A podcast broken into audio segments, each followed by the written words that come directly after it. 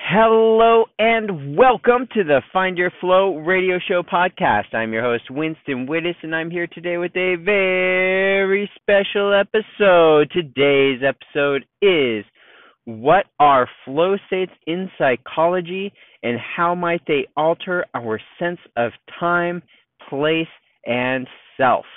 What are flow states in psychology and how might they alter our sense of time, place, and self? And this question brought to us today by Vincent Pisano. Vincent, thank you so much for this fabulous, fabulous question. I love it.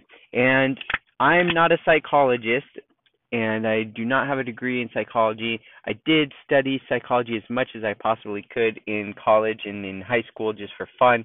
I uh, took a couple courses in junior college and in um, four-year college, but I uh, just want to be clear: I'm not a psychologist. I don't have any kind of certifications or qualifications to speak about psychology. I'm going to take a quick sip of my drink. Excuse me.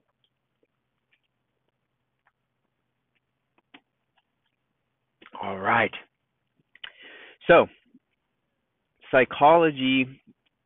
There's a famous book about flow written by Mikhail Mihaly, and he's got a complicated last name. I don't want to butcher his name, but a fantastic book. He did lots. Uh, it's probably the most famous, most one of the most important books ever written about flow, because he studied it so deeply and got all the the science part figured out did all the tracking and studying of it in a very scientific way and was able to capture lots of very important information about flow states. So the approach that I'm taking here and that I'm going to share with you is it's the same experience, it's just without all the scientific information so it's a little bit more subjective, perhaps. And when we think of time and place and self, it's often unconscious the way that we think of ourselves. We have an identity, a core identity, and that operates at the subconscious level. It's the part of us that does not think about the thing so much as it just acts based on certain assumptions. And it affects and influences the way that we make decisions and the way that we see ourselves. And the way that we see ourselves impacts impacts the way that we make decisions. For example, if I have the core belief system, the underlying belief system that I can do anything. I've got a positive mental attitude, let's say in general. It's a I I can do anything I set my mind to. I can accomplish great things. I stick with my goals. I work hard and and let's say I have that running as a program in my unconscious mind. My core belief system believes that. Well then the way I go out into the world is going to be running un- with those assumptions running underneath.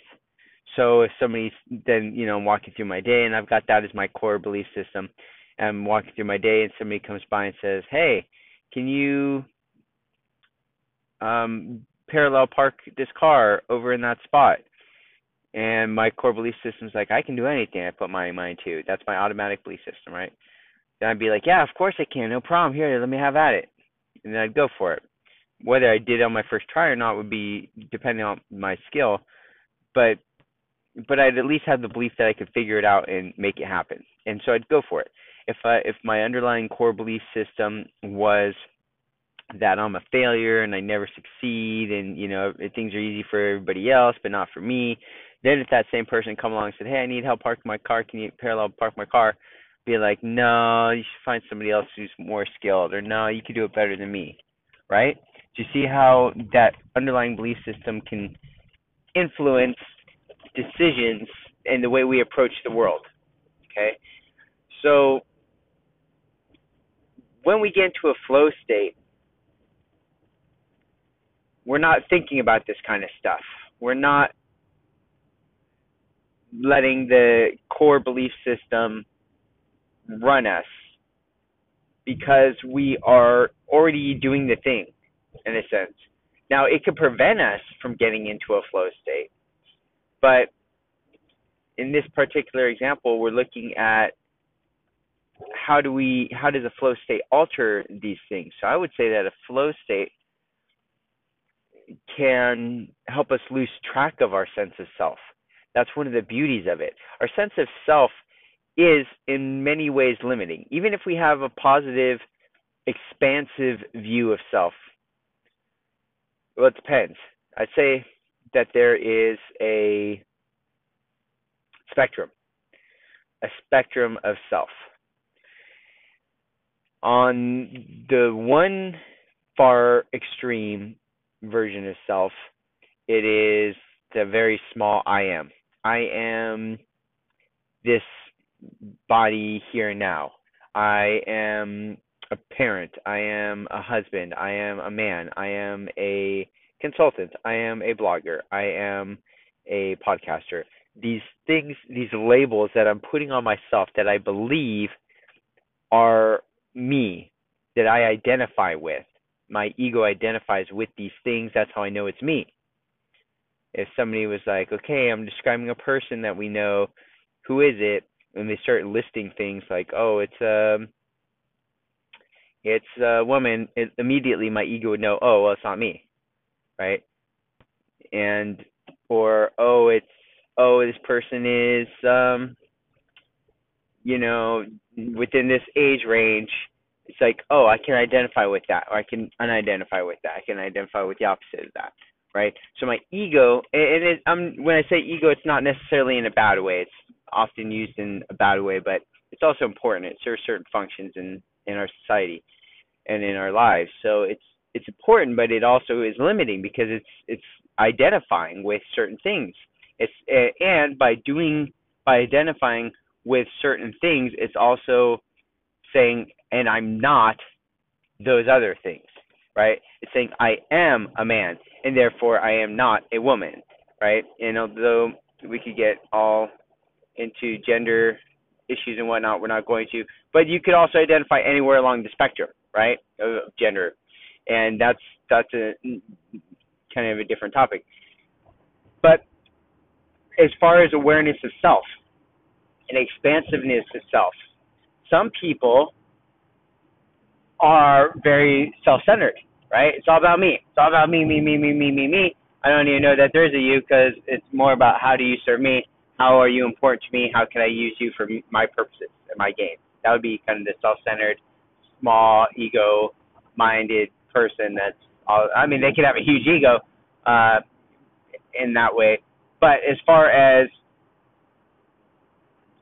awareness of self and larger versions of self, there we could say maybe for this demonstration that their sense of self is very small and limited to the individual self. Whereas some people are more family oriented, are very family oriented. And so even though they're an individual, they identify more with family. Oh, I'm the oh yeah, I'm the brother of so and so. I'm the son of so and so. I'm the father of so and so. Oh yeah, I'm, uh, I'm my last. I'm a Jones. I'm a Smith. Uh, you whatever. You know, being having and identifying strongly with that family bond or it could be a community bond, right? Oh, I'm a, or a religious bond.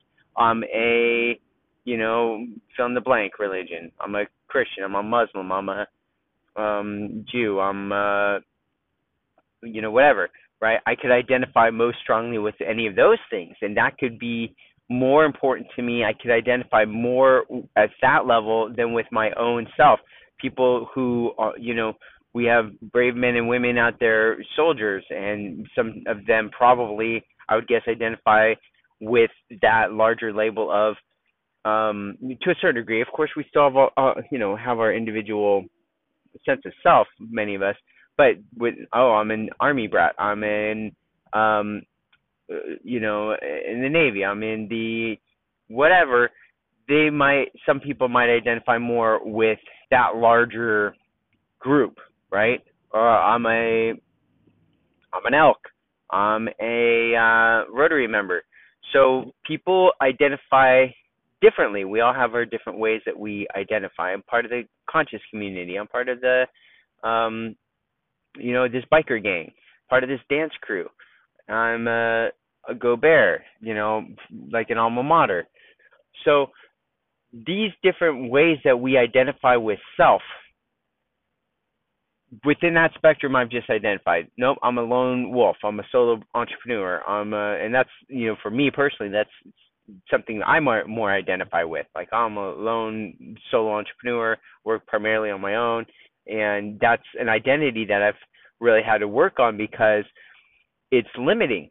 It's limiting as far as how fast I can move my business. If I'm trying to do everything on my own all the time, then I'm I'm the bottleneck, right? I can only do so many things. I need help at some point. So I need a team. And if I could as I get better and as I've gotten better at recognizing myself as a part of a team, I've been able to let go of the reins of some of these things and allow other people to do it. And it doesn't have to hurt my ego because I'm unless I'm clinging, unless my ego is clinging, which it does, to this identity of being this lone wolf, right? This lone entrepreneur. And then at the other end of the spectrum, I would say is somebody who's more identified with the universe, the grand scheme of things, God, um, the infinite, right? And at a certain level, the ego can't the ego has to let go. There's the death of the ego at this level, at the at the most extreme level. We become unaware of our physical small self, the ego self, and we become more aware, more in tune with, and conscious of everything around us, and or just any everything and anything. And so, if you've ever done any kind of meditation, or even if you're just going to sleep sometimes maybe you've experienced where you're thinking and the mind's racing and the monkey mind is chattering and you're trying to quiet it down and maybe it just does and then kind of slips off and before you know it total silence. And then boom maybe it starts talking and you kind of wake back up and it's like oh whoa i fell asleep there for a moment. You're kind of out of it. You're in between states maybe. Have you ever had that experience of being in between waking and sleeping states how does it feel? How do you feel? Where are you in this equation? Are you the body laying in your bed? Are you the restless mind, the chatter monkey? What about when that quiets down and you're still there? Are you still there? How could you tell? What part is aware that you're still there? It gets a little bit interesting at this point. So, in my personal experiences, getting into those higher levels of meditation, I suddenly have become aware of everything, of, of everything, the universe, as kind of part of me. So I've lost sense of that small sense of self, and getting into a flow state, in my experience, can have that same effect. The self, identity with the self, takes a certain level of energy I believe. It's the it doesn't necessarily take a lot because it's it's a program that's always running in the background. This core belief system that keeps us in our certain identity reminds us of who we think we are, who we are in this ego self, this personality that we've created or been born with slash created slash environment slash nurture nature that whole thing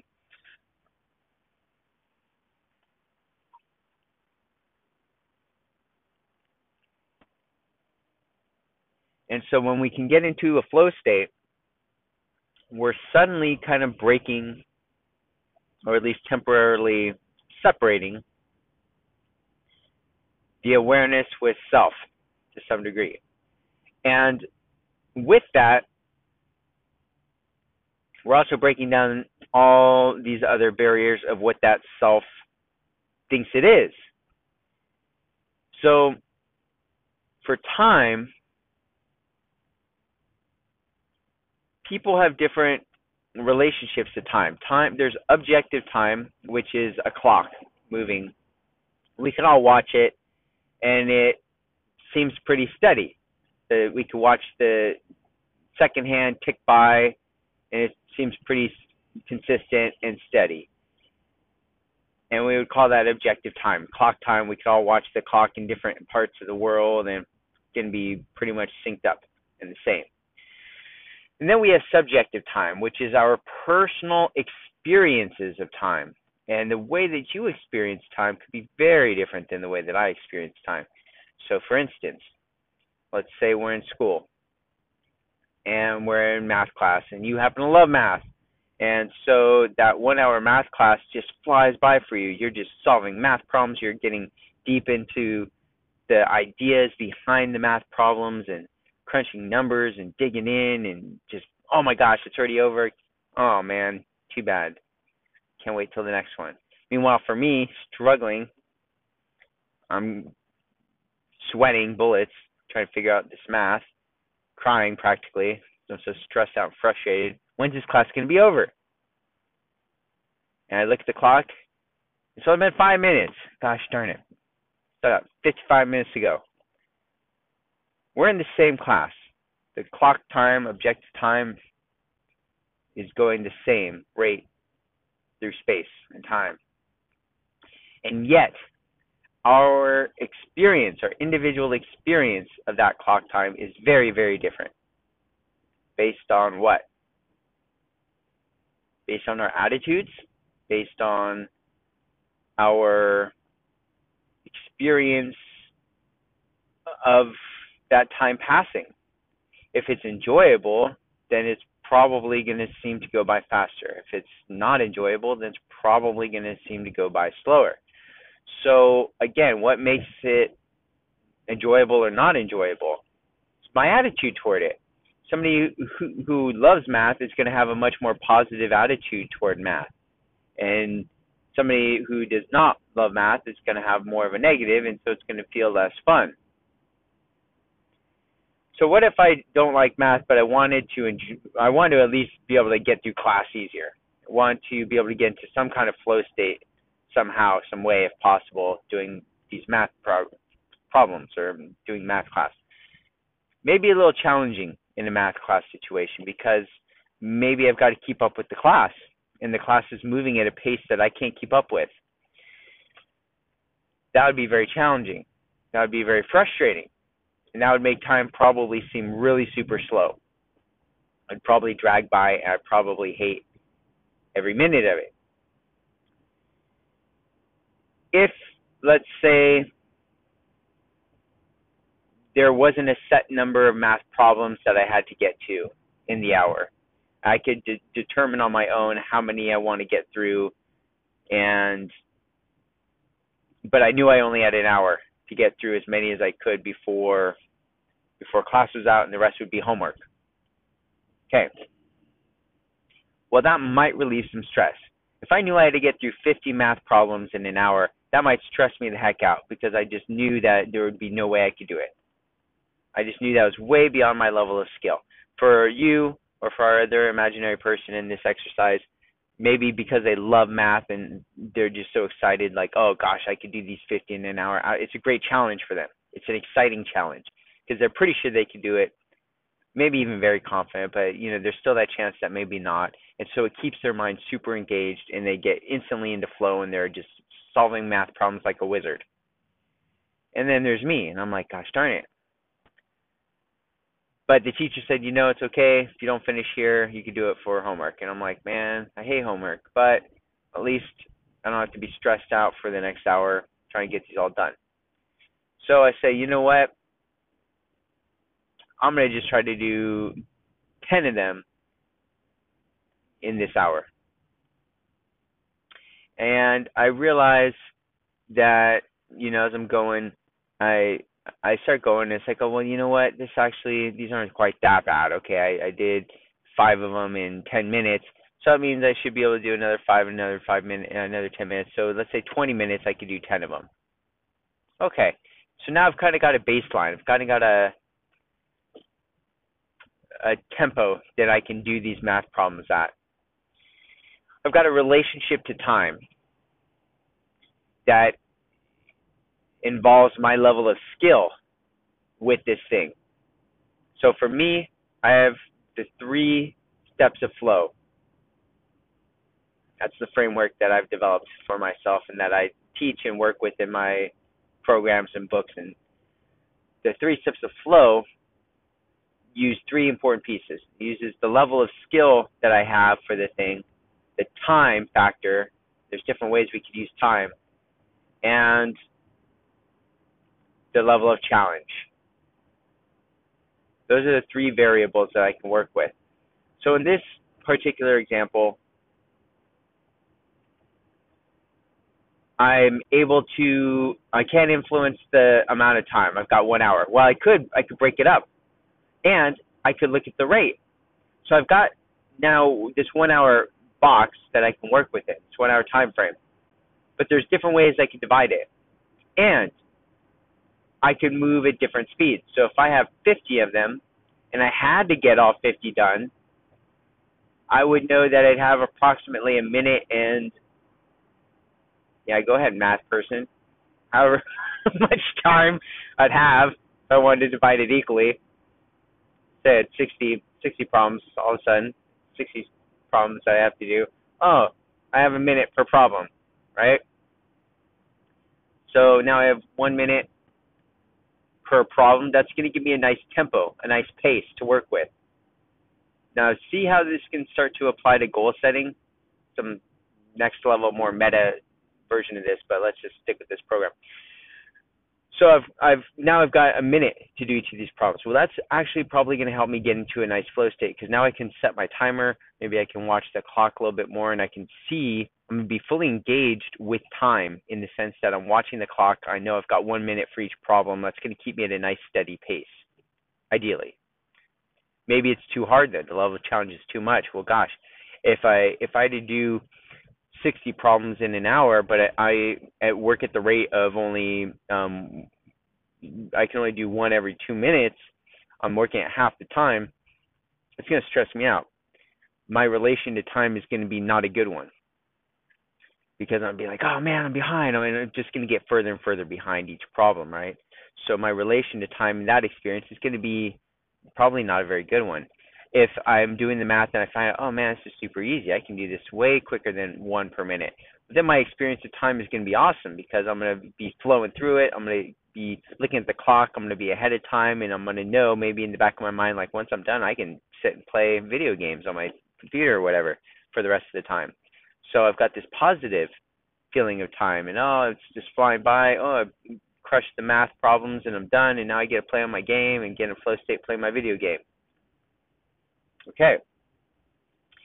So getting into the flow state, I can play with these different elements to find that perfect balance. It's really, in my experience, and the way I like to think of it and describe it, is a balance. And if you can align these three elements, your level of challenge or your level of skill versus the level of challenge, and at the, the perfect rate of time or speed or tempo, that's where the flow state happens. And the time and time and space are synced up in our own with our own experience of it. So our experience of time and space is what we're kind of playing with in a sense. Because if we're too aware of it, then it's it drags. If we're not aware of it at all, it could fly by or drag, um, depending on on how we on a number of factors. It's subjective. But having these three things together is how we can kind of step outside space and time because the ego mind is strongly integrated with space and time, with this space and time, with this body's experience of space and time. And the body is made up of material that is organic and or um, biological, and so it's it is made of materials, physical materials that are also part of this world, right? And therefore, ex- the body experiences space and time of this physical dimension. If you were to take your physical body and go up into outer space, your body would then be subject to a different different laws of uh, different gravity, right? And different time. Time passes differently in space. It's relative. So our body would be it grows or it, it gets the aging process slows down when you're in space, right? From from our perspective here on Earth. And so the physical body would age differently based on these different physical forces, different gravitational forces. And yet the mind it can be very connected and the ego and the subconscious and con- unconscious and core processing center of the mind, the core belief system, that's all deeply integrated, right? That's a deep integration, hardwired, so to speak, in a sense, in the physical body and in the mind. But it can be rewired, the core belief system, if you know how. That's where things like self hypnosis or hypnosis come in, right? Reprogramming the mind, the core belief system.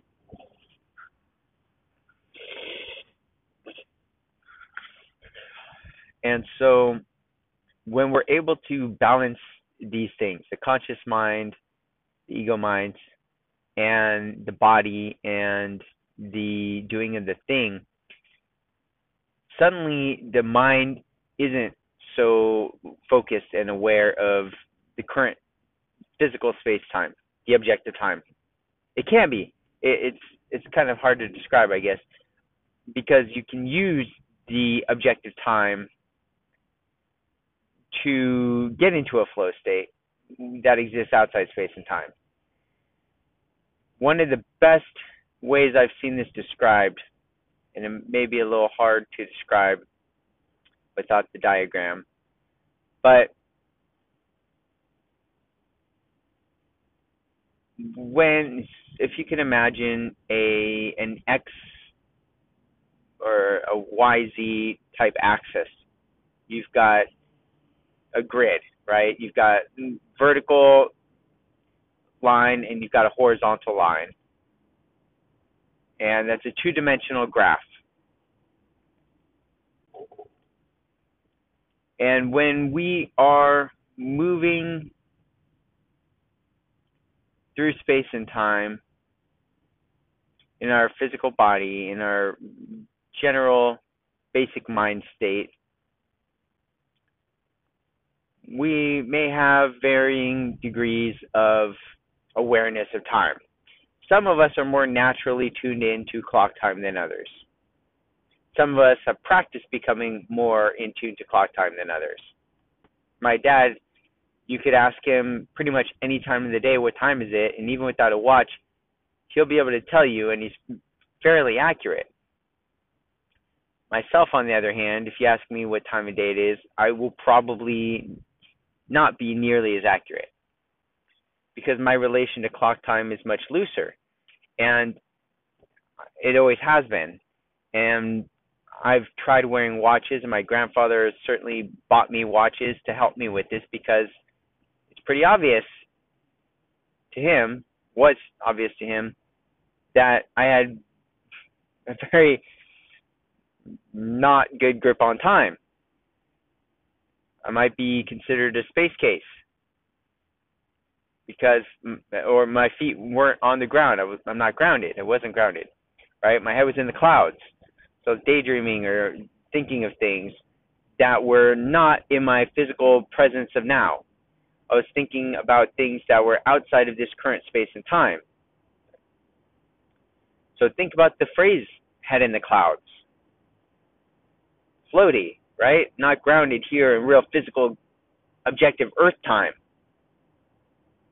Out in my mental imagination, space time, I could be flying around the world. I could be in Mars. I could be doing any number of things that are not in my current now. And if I'm walking around like that all the time, my relation to this physical time space is going to be much looser than somebody who is more of a person who's very grounded and oriented in the here and now. So navigating this physical space time, the the reality that we quote unquote reality that I'm talking about, it's going to be maybe perhaps easier for the people who are oriented to this time space, this physical time space, and are more present to this physical time space. Whereas those of us who are maybe more spacey or more cerebral or intuitive, maybe, or mm, you know, not maybe, and it could be by what's going on in the current moment, right? Some people are going to be naturally more in tune and grounded with things that are of interest to them here and now. Maybe somebody most of the time is a space case, but then they see tennis on TV and like all of a sudden they're totally focused. They love tennis and uh, they could tell you, you know, how many seconds are left in the in in the round, which I know that doesn't make any sense. Tennis people, I'm sorry, um, but they might be totally tuned in to everything about it. The the rhythm of the serve, the rhythm of the volley, the points being given, and you know they might just be so in tune that whole thing. But other than that, they would be totally out to lunch, right? So it's subjective. And the mind has ways that it relates to these things. And if you can figure out for yourself what is your skill level at that particular thing, how can you use time or tempo or rate or frequency to to find that perfect speed that you can do the thing, but you don't have to think about it too much or too little. And then all of a sudden, the you are syncing yourself up with the doing of the thing as you are going and moving through space time. So your subjective experience of time and space are now in perfect alignment with the time and frequency of the physical thing as you move through time space.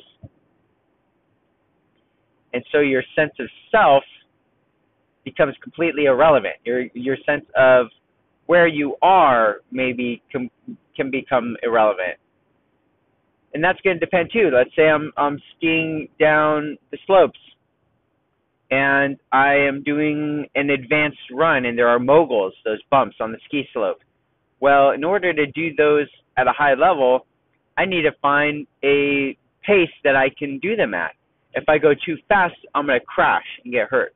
If I go too slow, it's actually a ton of work and I'm going to just be very kind of lumpy and like over one lump, over the next lump. But even at that level, I could get into a flow state if I'm a beginner and I still want to do this run, yet it's very challenging, but I don't want to go too fast because then I'll be scared and stressed out. That's certainly not flowing.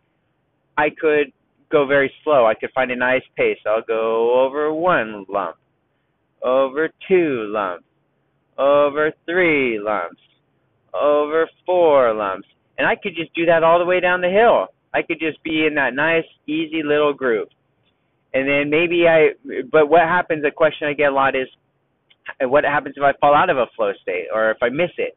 Okay, let's let's say I'm going down this hill and I'm got one lump, and the second lump. Uh oh, boom! I got off of one. Oh no, missed up, and now I'm on the fourth lump, and then the fifth lump, and then boom! Oh, Oh, six lump, seventh lump, eight lump, missed it. Gun. Oh my gosh, gonna crash. No, back on back on lump. Got back into my group. Yeah, it's still there. Found lump number squared, number 10, and then 11. Right? So I just get back into it. I've got this internal, internal, eternal flow at this pace that I can hit and get back into. If I fall off, I just get right back into it. That's the beauty of the flow. It's still going, it's still there. If I can type it, tap into that pace at which I can attack it. Now let's say that I'm more advanced. That little boring pace, that kitty pace is going to get pretty boring, and I'm going to get impatient. Do you ever? So what if I'm if I've been skiing for 20 years and I'm a pro and I'm awesome, and now I'm bringing my kid out, and my kid's brand new, and he's stopping every two seconds. He doesn't have a flow going because he stops and thinks about every one. His mind is jumping in like, oh boy, don't do this. You're gonna crash. Oh no. Oh my gosh. There's this. Oh stop. Okay, that's not flowing. That's frustrating right? The the mind is the monkey mind's freaking out. but that could also be valuable, right? Because it could prevent me or him from doing something that could hurt us. So it serves a valid, important point. Okay, that's that's important too. The ego is not all bad, right? It serves important things. Ego is the enemy. I get it. I know, but it also has some important functions in certain situations. So let's say that I'm the I'm the parent. I've been doing this for 20 years. I could I could hit. So for me, the level of challenge is in a sense objective, right? If we're going down the same exact path, we're going down the same trail, and we're taking the same line down these moguls, down these bumps in the snow. Ob- objectively, in a sense, the challenge level of challenge is the same. But remember, three steps to flow: the time and the level of skill. Well, my level of skill is way better than my kids, so because of that, I could approach the time a little bit different than he could. He would have to take a very slow tempo to be able to get into a flow state. Okay? Because his level of skill is much lower. For me, I could take a very fast tempo to keep it in a flow state because I worked my way up. My level of skill would be able to process these lumps. Boom, lump, boom, lump, boom, lump, boom, lump, boom, lump, boom, boom, boom, lump, boom, lump, boom, boom, boom, boom, boom, boom, boom, boom, boom, lump, boom, lump, boom, boom, right? And each of those is maybe me hitting one of those one of those uh, moguls and hitting a nice pace and getting in a nice zone, right?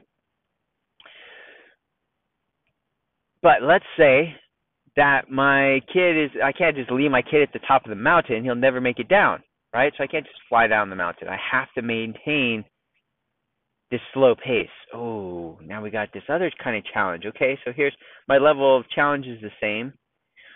My level of tempo is is uh now fixed in a sense. I can't go any faster than my kid.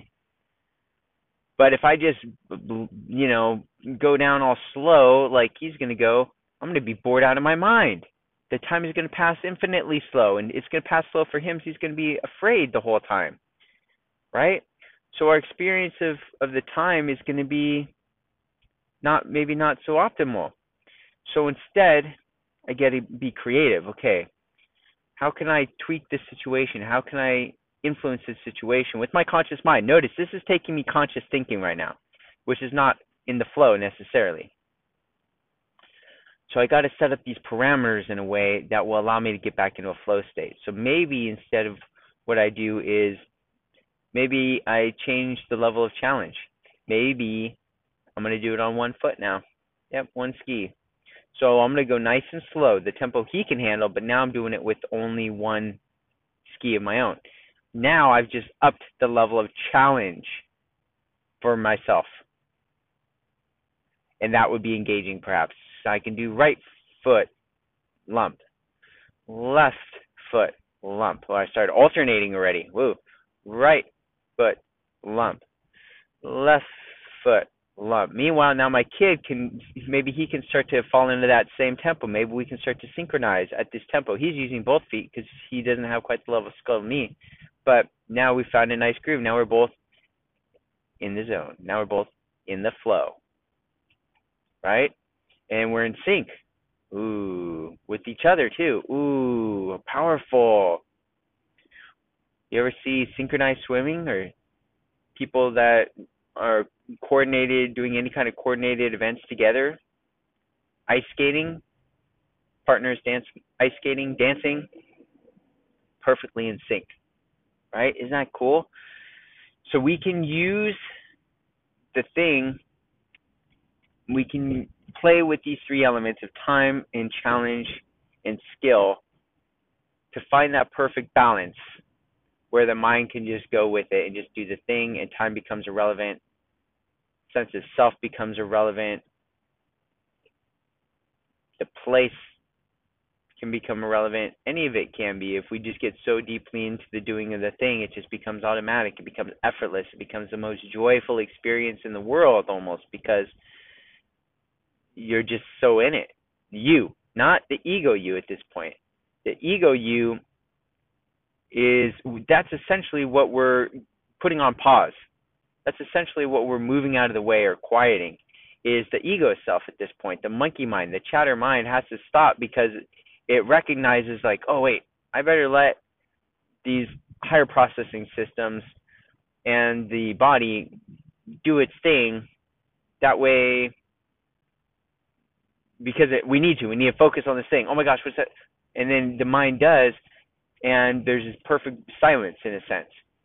And when that silence happens the information the flow of the thing of the natural information of the eh, universe however you want to look at it, it can flow through you and your body becomes just a channel for the creative forces of the universe to express itself through your body. And to the the highest and best extent that you can allow that to happen it feels amazing.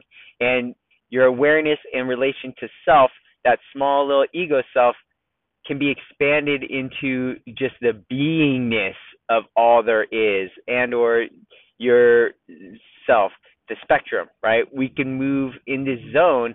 We can now move through space and time infinitely fast. Time can cease to exist in this realm because now the body is synced up and doing of the thing, the mind, the true, true I am, the silent observer, the beingness uh, that is you slash the universe slash all there is, can exist. And it is an amazing, beautiful experience. And it's there for you to experience, friend. It's you don't need any special license. You don't need anybody to give you permission. It's there for each of us. Anyone can do this, and I believe that everyone should learn to do this and practice it because it can be literally life changing. And so, self identity with the self can temporarily slip away. Identity with time can slip away identity with space can slip away because all those things are in relation to the ego self, the physical body self. That I'm a doctor, I'm a lawyer, I'm a man, I'm a woman, I'm a something else, I'm a whatever. All that monkey chatter, self identity, identifying with all sh- silence, and we just are and that is what the flow state is and that's what it can do for you and how you can experience it in a way that everything else becomes irrelevant. So i hope that gives you some ideas. That is obviously more philosophical philosophical than hard sciences. Psychology is a study of the mind and the way that it relates to the world and the way that we can look for patterns and tools, develop tools and strategies for understanding the way that the mind works. And I'm very grateful that there are people in the sciences and in psychology that study this and that are looking to measure these results and quantify these findings for those folks that have that desire to learn it from that angle. I think that is an important angle, and I think for some of us, that's the mind flow angle. We like to have data, we like to have numbers, we like to pour over the numbers and the details and the stats and the figures. Some for some people that is a mind flow. They can get into it. They're academic oriented maybe, or just like to learn about things and you can enjoy that learning process and it feels good. It feels good to learn about it. And I would say be sure to apply it in your own life. Look for ways that you can take these things and apply them into your own experience. And if you're maybe reading books on psychology about flow states and next thing you know, two hours have passed, well gosh, you were just in a flow state, reading about flow states. Pretty cool, huh? It happens. I love learning, I love reading, and I know when I read a good book what happens. Time and space slip away. I'm no longer me sitting here reading the book. I'm in the book, or I'm just watching this character, or I'm learning this new mindset, or I'm learning this new philosophy, or this new skill, or I'm reading about this other person's experiences. I'm losing sense of self because at a certain point, if I'm thinking about myself sitting here reading, that's not very exciting. But as soon as I start reading, I'm living that experience. So, in reading, many of us probably go into flow states much more often than we're aware. But for some of us, if reading's difficult or challenging because we don't do it often or never got good at it, it can be very stressful. And so we might not be able to get into a flow state. So we've covered a lot of territory today here, friend, and I hope that you can see how this can be used to experience more flow in your life and how you can really learn things quicker and more enjoyably by leveraging your level of skill, becoming aware of your level of skill relative to the level of challenge of the thing and the factor of time, whichever way you choose to use it. These three things, when you perfectly balance them, if you imagine that grid I started to describe and kind of went off on a tangent, but if we added the third axis of time, depth, well, that is the balance that we are seeking is that perfect balance of space and time and the mind and the challenge the doing of the thing and that is where we find that magical balance state that is the flow state and we just flow along our merry way in total zen in nirvana enlightenment. And i might be using some of these words in a way that other people disagree with but that's okay. I'm going to flow with it. I'm going to go with it because that is how i understand some of these things is by finding that perfect zone, that perfect flow state. So thank you so much, friend, for reading and for listening. Take care, and until next time, my friend, be flowing.